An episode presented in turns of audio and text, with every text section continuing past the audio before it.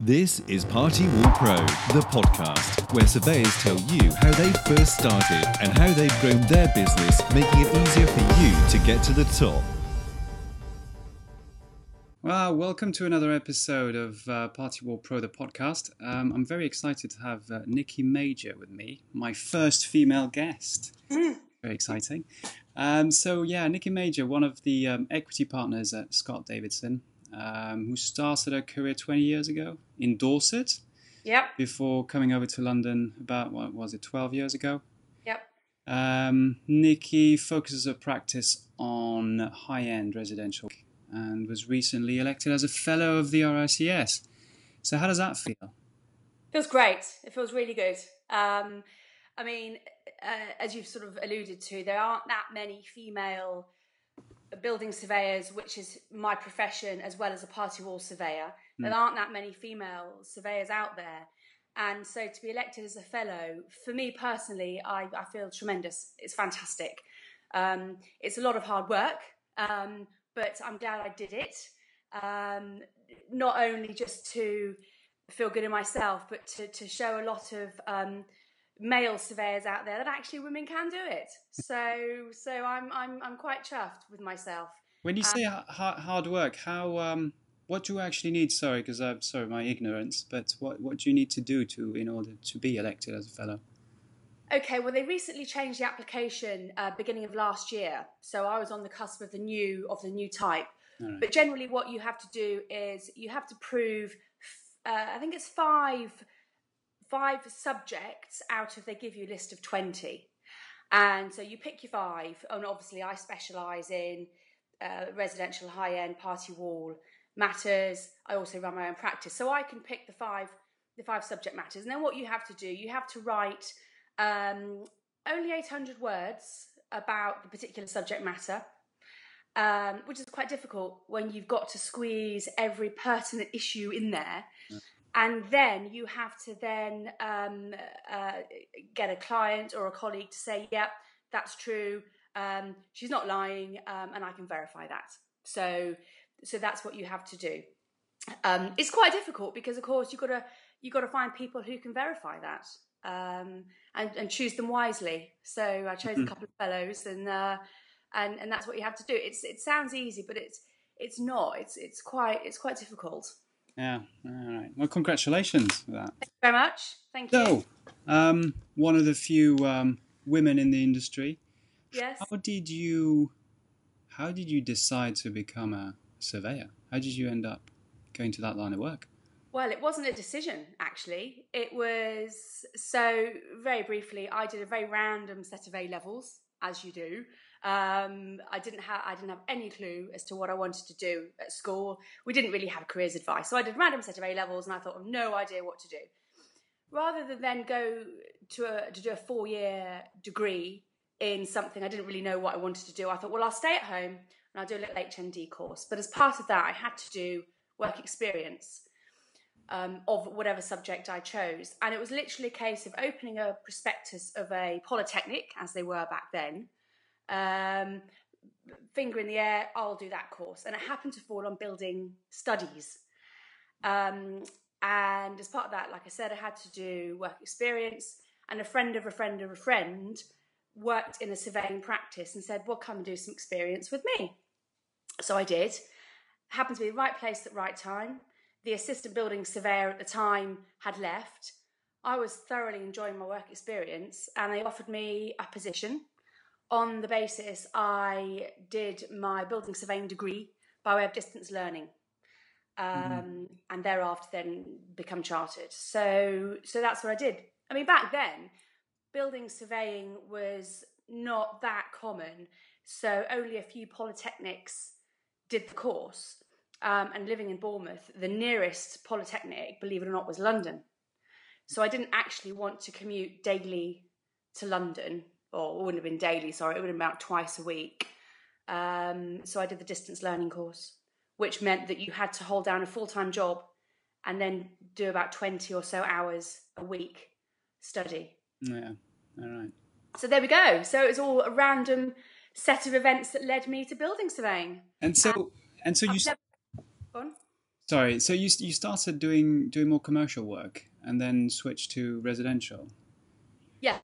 So, well, I did probably seventy percent commercial, thirty percent residential back when I was training. Mm-hmm. Um, mm-hmm. And I mean, in Bournemouth, let's be honest, residential houses in Bournemouth are, are a smattering of bungalows and, and, and that's kind of it. So, not very interesting. Um, so, I'm a commercially trained surveyor with a residential bias back then. Then I decided to move to London, bright lights and all of that excitement. Um, an opportunity arose and I took the plunge went to London and fell in love with obviously the the London architecture, and that that's when I immersed myself in residential surveying. No. Uh, so so yeah, so I'm commercially trained, but I, I I know now know a lot about high end residential in and around London. So is it is it a, a choice that people have to make from the start, residential versus commercial?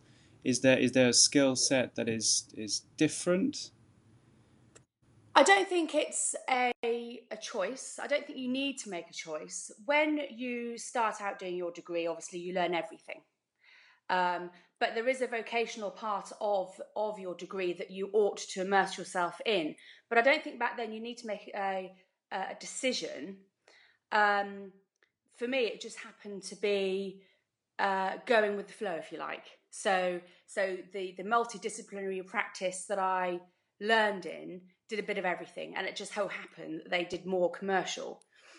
But um, I suppose the surveying of residential and commercial are completely different, um, especially from a construction point of view. So, so yes, you you then, I suppose, towards the beginning to middle of your career, you need to make a decision whether you're going to choose commercial or residential. Some surveyors do both. Some surveyors do a bit of everything um, which is great. Um, and and building surveyors, you know, you can turn your hand to a lot of different disciplines. It just so happens that I happen to now be be a residential surveyor, but there's no reason why I can't go back and do commercial, or even I mean, sometimes I do a, a bit of commercial surveying now. I do some dilapidations, I do some offices in the West End.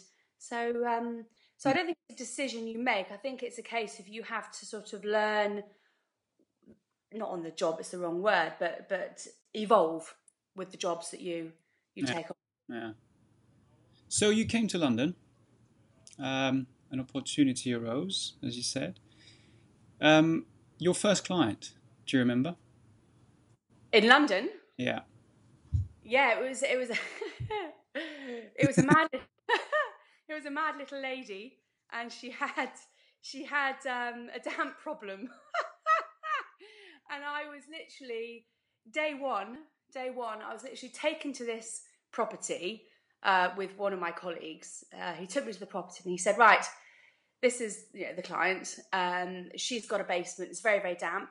I'll I'll see you later. Goodbye." So.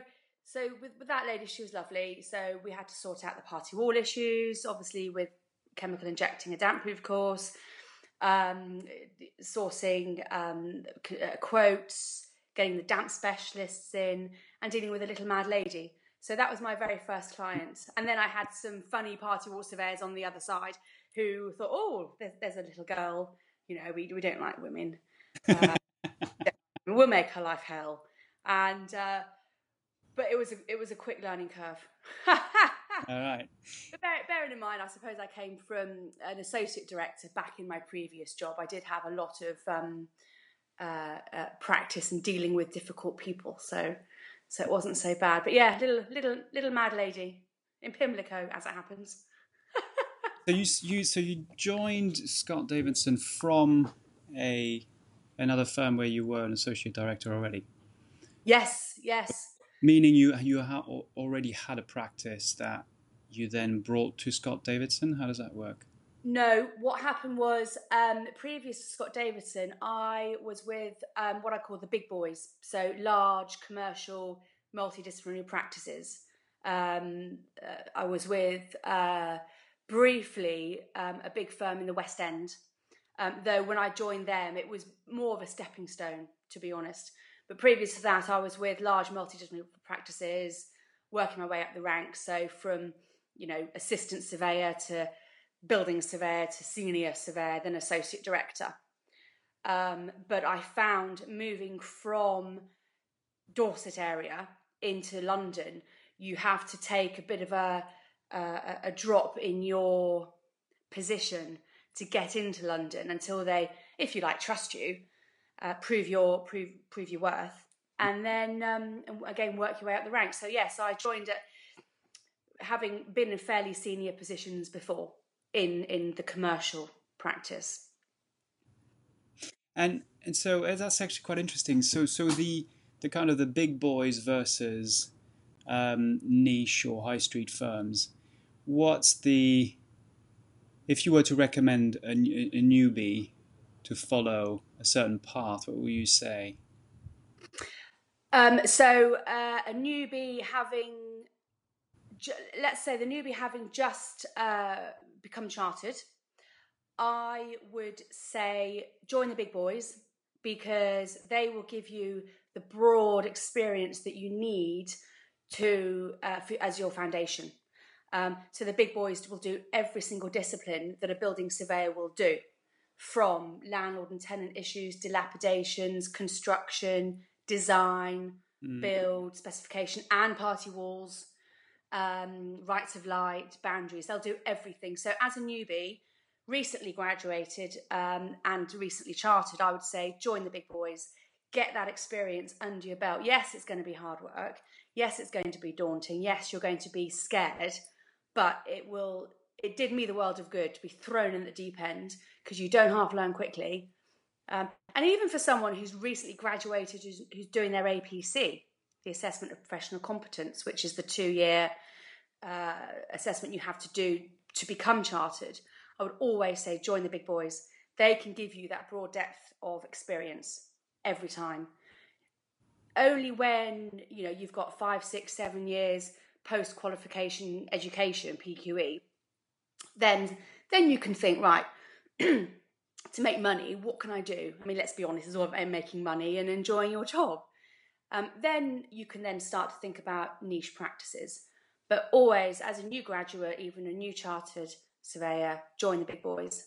Definitely. Okay, that's, that's good advice. Um, so, jumping back to what you were saying before, so you joined Scott Davidson. So, you started your practice then from scratch at Scott Davidson. I joined Scott Davidson, and uh, Scott Davidson had um, was um, uh, up and running in the eighties. So it was started a practice in the eighties, and I joined um, Nick Scott, the Scott, the Scott Davidson. Hmm. Uh, Mr. Davidson wasn't around; he'd left, and then I also joined Mike. Mike had been there for fifteen years at the time. So I had joined a small niche practice that had a good reputation. Um, so I was very lucky um, to to join this practice, and and you know they said come join us on the basis that you know if you do well, you know there is a future for you here. In other words, you know you you will become partner eventually. Mm. Um, it was very daunting, I have to say, because they made it clear that whilst we are a very good practice with a very good reputation, we are expecting you to either A, bring clients with you, or B, um, generate your own clients. Um, and having never done that before, obviously the big boys, you simply get given work, you know, do this or not. um, to generate your own business, clients, customers, was very daunting, especially having to be told, having been told, you've got to get out there and network. And that was horrendous, and I still find it horrendous. It's I don't like networking, but you have to do it if you're going to get business it's simple as that. So so yeah, when I joined Scott Davidson, it was like completely different, completely different. So that's very interesting. So where do you start? Where did you start when you were told, okay, you got to bring in some clients? what was the first thing you did? Got a coffee. no, joking. So I, uh, I mean, I was given some clients, obviously. Yeah. Uh, you know, I, I got the uh, the, the jobs that nobody else wanted. Let's be honest, you know. you know, here, here's the mad woman in Pimlico, for example. Nobody wants her, so you can you can deal with her. Um, so, but you make the most of what you get given. And so I thought, right, okay, well, what I'll do, I will do the best I can with the clients that I'm given. When, for example, I do a party wall job, I make sure I am uber efficient with the other party wall surveyors. I get my name out there with the other surveyors so they know who I am. Mm-hmm. And in terms of building up clients, customers, business, if, for example, I go and collect some keys from an estate agent, I make sure I give a leave a business card. I make sure I meet the estate agent in question, um, have a good chat with them, give some personality, and just make sure that they know who I am. And so I work the clients that I'm given, and then I keep in contact, keep in contact, and then eventually bit by bit by bit, they'll remember you and they'll say, I remember Nikki. She was the one that said hello and she was the one that spoke to me. Um, mm. She was the efficient one. And eventually you will then pick up clients, word of mouth, repeat business recommendations. Yeah. Um, and and and that's and that's how I started from from the the the bottom of the of the pile. And you just keep on at it. Keep working keep working keep working. Um, get out there, make sure people remember you, send them an email afterwards, say, Remember me, we met the other day at so and so, and just make a pain of yourself until they think, Oh, let's give her a, a referral, shut her up. um, but uh, no, I, I have to say that I remember because we met we met at a, a PNT lunch a while ago now, and I remember I was sitting next to you, and um, you've got this energy about you that that people will remember you. So, so um, I guess it, it, it works. Um, but it, in in terms of so because you, you, mentioned networking before, any particular events that you you know do you have to go to um, to you know to start showing your face somewhere or? Yes, I mean there are these business forums. Um, I mean there is a forum called Women in Property, and um, so you know I started off going to a couple of those forums, Women in Property.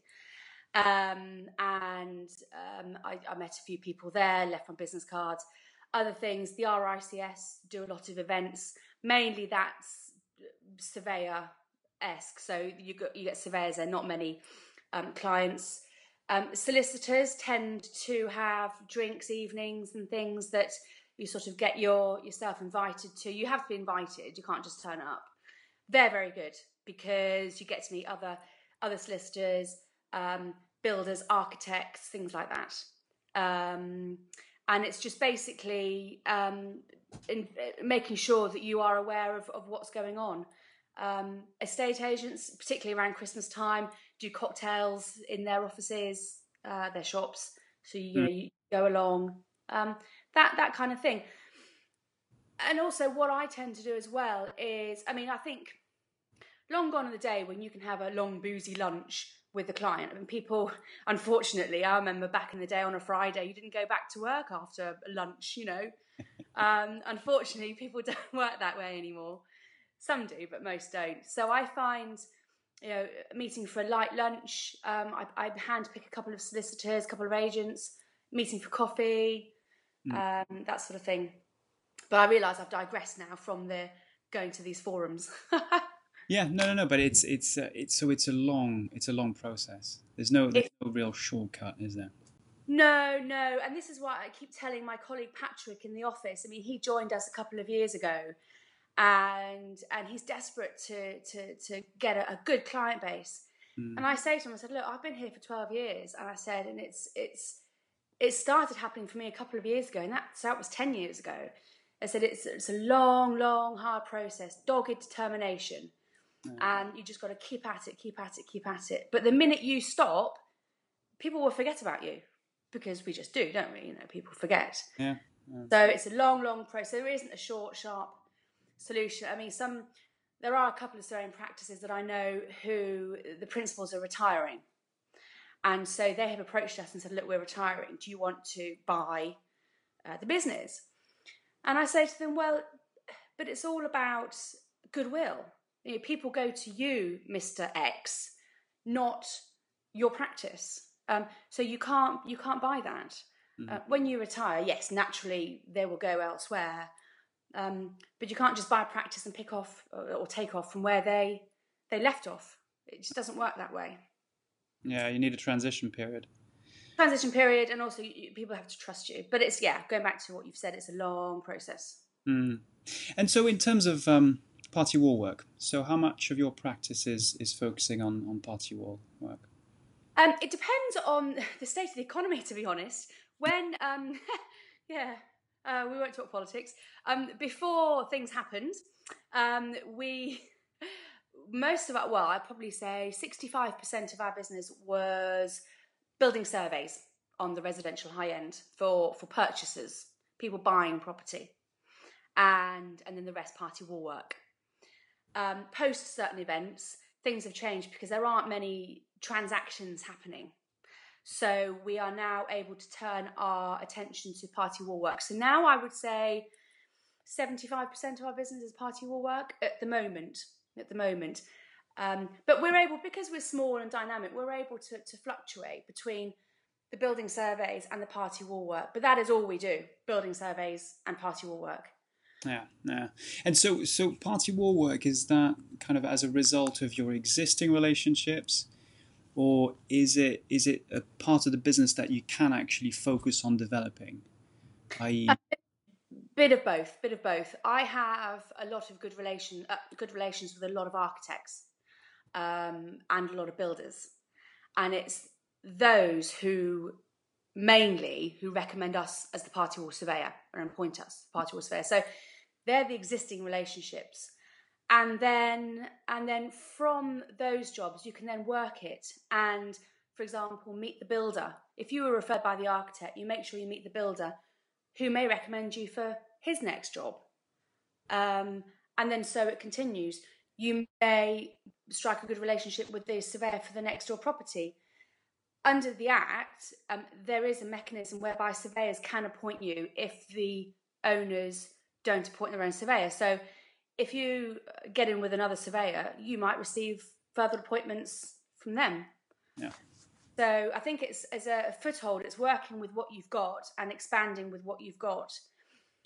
Um, and then, and, and architects are funny fish. Actually, they they have their preferred surveyor, and they won't deviate unless you prove yourself. So, so it's always good to start from someone you know rather than going cold.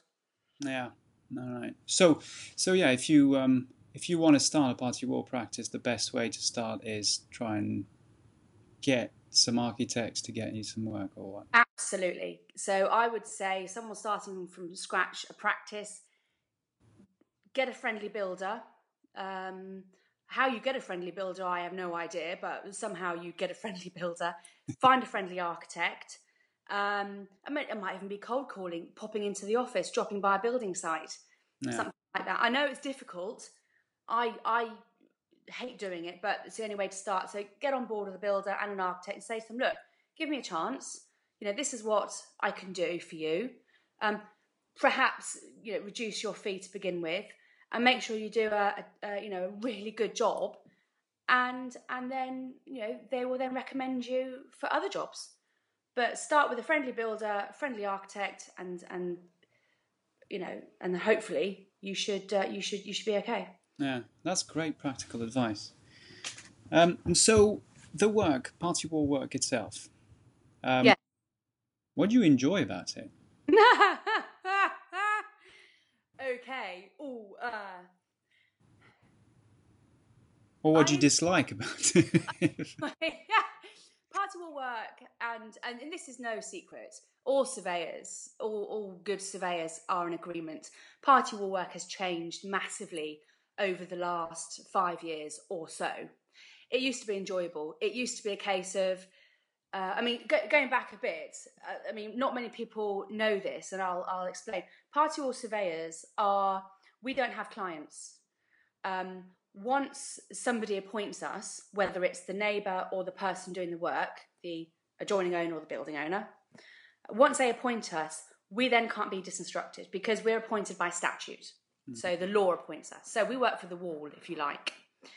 Um, not many people are aware of that, and um, and so we are impartial. So we can't then uh, start arguing with the other surveyor for the next door neighbour because we're meant to be the same. We're meant to be singing from the same hymn sheet. So five or so years, you know, previous, um, that's exactly what surveyors used to do. We used to meet up, we used to agree what works needed to be done, um, did the schedule of condition. You know, we were both very friendly, very happy, singing from the same hymn sheet. Brilliant. Resolved everything, produced the award, work started. Nowadays, and I don't know what, well, I have an idea why, but I won't say. Um, so many surveyors think it's them versus you. You know, let's see what I can get away with. Let's see what we can what we can get for you, Mr. Client. Oh, sorry, you're not my client. You're my owner. So, and that makes it very contentious, very uh, confrontational. And most surveyors don't like confrontation. That's why we're surveyors because we like buildings who don't talk back. um, so it's become very, very confrontational and um, very difficult, especially with basements. Um, personally, I think basements are fine so long as they're designed correctly. Um, they're absolutely fine. But a lot of surveyors think they're, you know, the devil incarnate and you shouldn't have a basement. Um, and therefore, they want to make your life as difficult as possible. So, unfortunately, party wall work at the moment is is quite confrontational, very difficult, and um, and with it, fees are going up and up and up and up. Mm. Despite despite the act saying fees have to be reasonable, it's an enabling act. Building owners are allowed to develop their land, develop their buildings, but still adjoining owners, probably with advice from their party wall surveyors, think that they're not allowed to develop their land. You know, who do they think they are? So so it's not as enjoyable as it used to be. Having said that, there are still a lot of what I call old school party wall surveyors who are very professional, know what they're doing, and and it's those jobs that are very um, uh, very nice and easy and satis- you get a lot of satisfaction. I mean, I like it when when a, a big stack of awards lands on my desk and I can sign the awards, send them off with my fee accounts. yeah. So so uh, so yeah, so it's not as nice as it, as it as it once was, and I think that the act does need to be updated I mean, it only came about in 1996. Mm-hmm. It took over the London Building Acts, but I think the Act needs to be updated to to, to quash a lot of this unnecessary aggression and me versus you. So, All right, I would I would actually really love to hear what what reasons um, you think this actually started this confrontational approach more. Um, is it just a general attitude of people? Or... Um, it's, I think, or breed. breed. I think um, basement. I mean, basements have always been dug for many, many, many, many, many, many years. Um, but I think the, the, the press, having got hold of a couple of incidents involving basements, um, I won't mention any, um, and I think the press have decided to focus on basements, saying that they're the worst thing ever. Look, they cause houses to collapse. Okay, one or two houses have suffered some damage that have been in the news, but they are in the minority. So I think the press hasn't helped. Hmm. I think the other thing is that you don't have to be qualified to be a party wall surveyor. Anyone can be a party wall surveyor. Yeah. Anyone. Unlike a building surveyor where you ought to be chartered.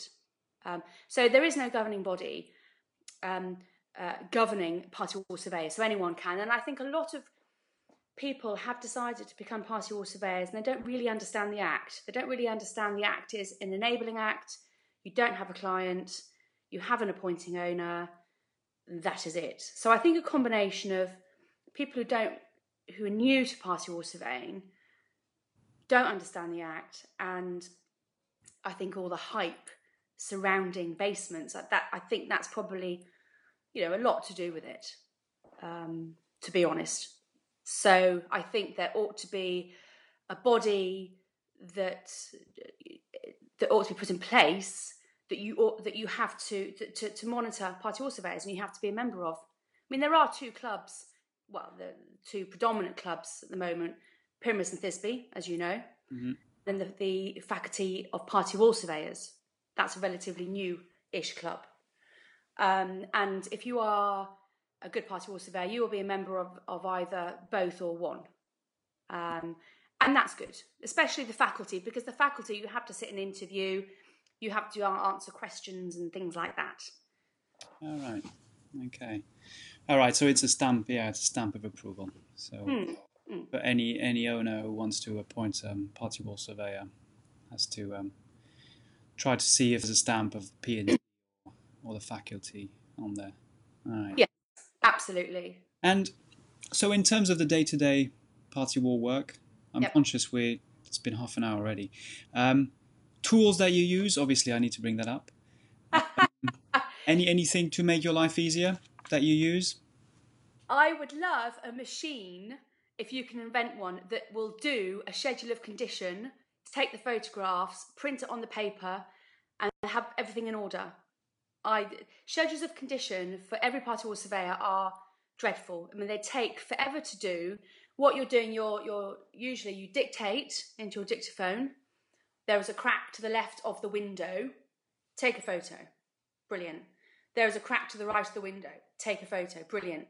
But invariably, what would happen is, when you get back to the office, your secretary can't understand your the dictation, so you get all sorts of funny words. Then you look at your photographs, and it's a sea of white walls with no cracks, because of course the camera doesn't really pick up a little crack on a white wall. So you're looking at your photos, you're looking at the word, and you think, "Oh my goodness, this is going to take me weeks now to try and resolve what what on earth have I done." So if you can invent something that will do schedules of condition, put the photos with the text, and spit it out the other end, brilliant. Okay, done. um, um, who should I interview next? Last question. Architects. Oh, Uh, interview an architect from a party wall perspective because they invariably um, they have the initial contact with the person who wants to do the work. Mhm. Um, so they get to speak to the let's call them client because they are a client for the architect. Yeah. They speak to their client direct, and they understand the client, and then it's the architect in these in some situations who then picks the party wall surveyor. So I'd be interested to know what an architect looks for in a party wall surveyor and what an architect expects from a party wall surveyor. Yeah, That will be interesting. very good point. Yeah, yeah, I like that. Yeah. Um, I'll drop you a line to ask if you have any anyone that you can introduce me to. I do. I'm sure you. do. um, Nikki, thank you so much. Thank you so much. No problem. It's great, great chat, and uh, I hope I um I see you in person again soon. Absolutely. All right. Well, thank you very much. And um and yeah, speak soon. Okay. Bye bye then.